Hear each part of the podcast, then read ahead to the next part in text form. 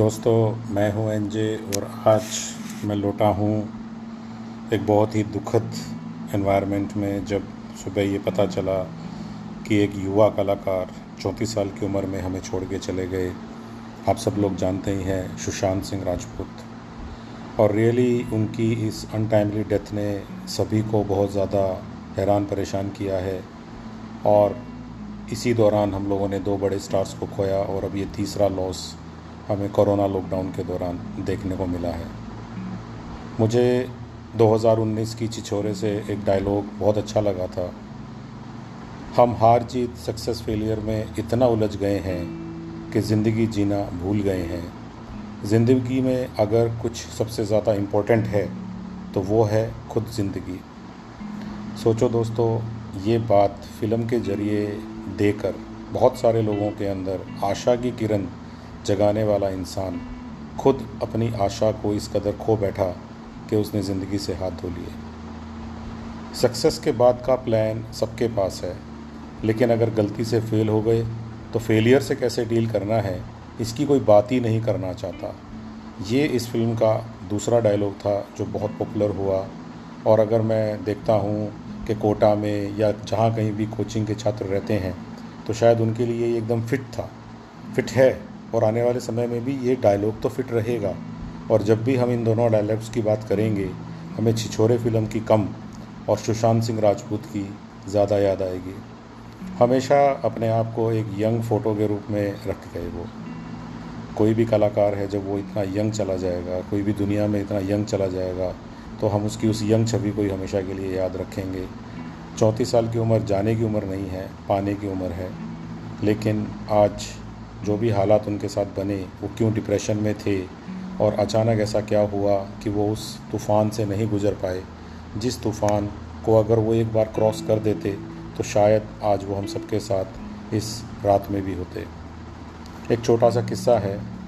एक बार एक औरत अपने पिता के साथ गाड़ी ड्राइव कर रही थी और बीच रास्ते में बहुत तेज़ तूफ़ान आया। उस यंग लेडी ने अपने फादर से कहा, मुझे अब क्या करना चाहिए? उसके फादर ने कहा कि तूफ़ान शुरू हुआ है, जल्दी से निकाल लो कीप ड्राइविंग लेकिन इतनी तेज़ हवाएँ चलनी शुरू हो गई कि कार साइड में सरकने लगी, क्योंकि तूफ़ान बढ़ रहा था। लड़की ने दोबारा पूछा वट शुड आई डू लेकिन उसके फादर का एक ही जवाब था, चलाती रहो.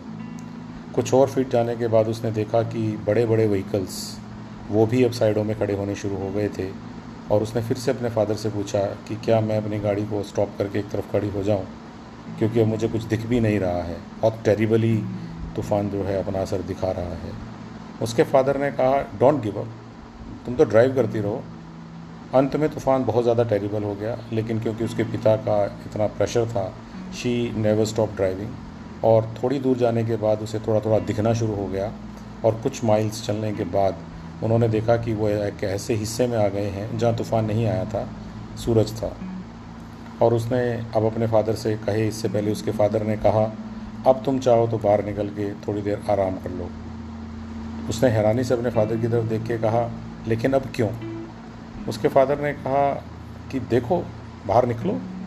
ज़रा देखो किन किन लोगों ने हिम्मत छोड़ दी थी, वो साइडों में खड़े दिखेंगे तुम्हें। और वो अभी भी कुछ लोग ऐसे हैं जो पीछे तूफ़ान में खड़े ही होंगे। लेकिन तुमने हिम्मत नहीं हारी। और अब तुमने देख लिया कि यहाँ तूफ़ान का अंत हो गया है।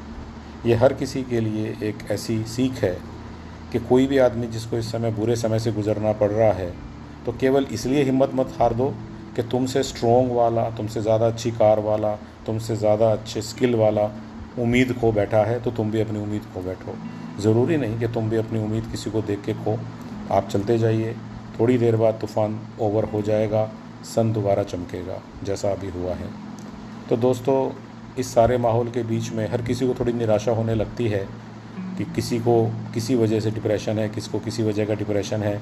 मैंने मेरे पॉडकास्ट जो कि अब बंद हो गए, मैंने उनमें भी आपको बार बार एक ही बात कही कि हिम्मत करते रहिए, चलते रहिए, क्योंकि अच्छे दिन धीरे धीरे आने शुरू हुए हैं।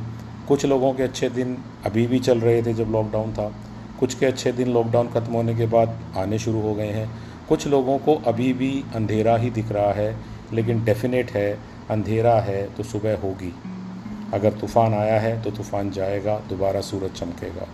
तो दोस्तों, सुशांत सिंह राजपूत को श्रद्धांजलि दूँगा, क्योंकि 2013 में उनकी काय पोचे मुझे बहुत पसंद आई थी। मैंने चेतन भगत की वो किताब पढ़ी नहीं थी। फ़िल्म के ज़रिए ही मैं उस किताब को एक तरह से पढ़ पाया। बहुत अच्छा ट्रीटमेंट दिया था इस फ़िल्म में अभिषेक कपूर ने।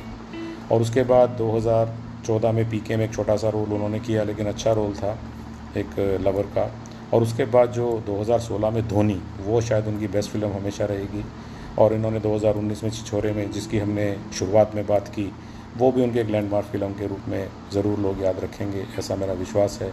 और कुछ दो फ़िल्में शायद उनकी आने वाली थी, जो अब शायद हमेशा के लिए अमर हो जाएँगी। तो दोस्तों, हिम्मत बनाए रखें, दूसरों का हौसला बढ़ाएँ।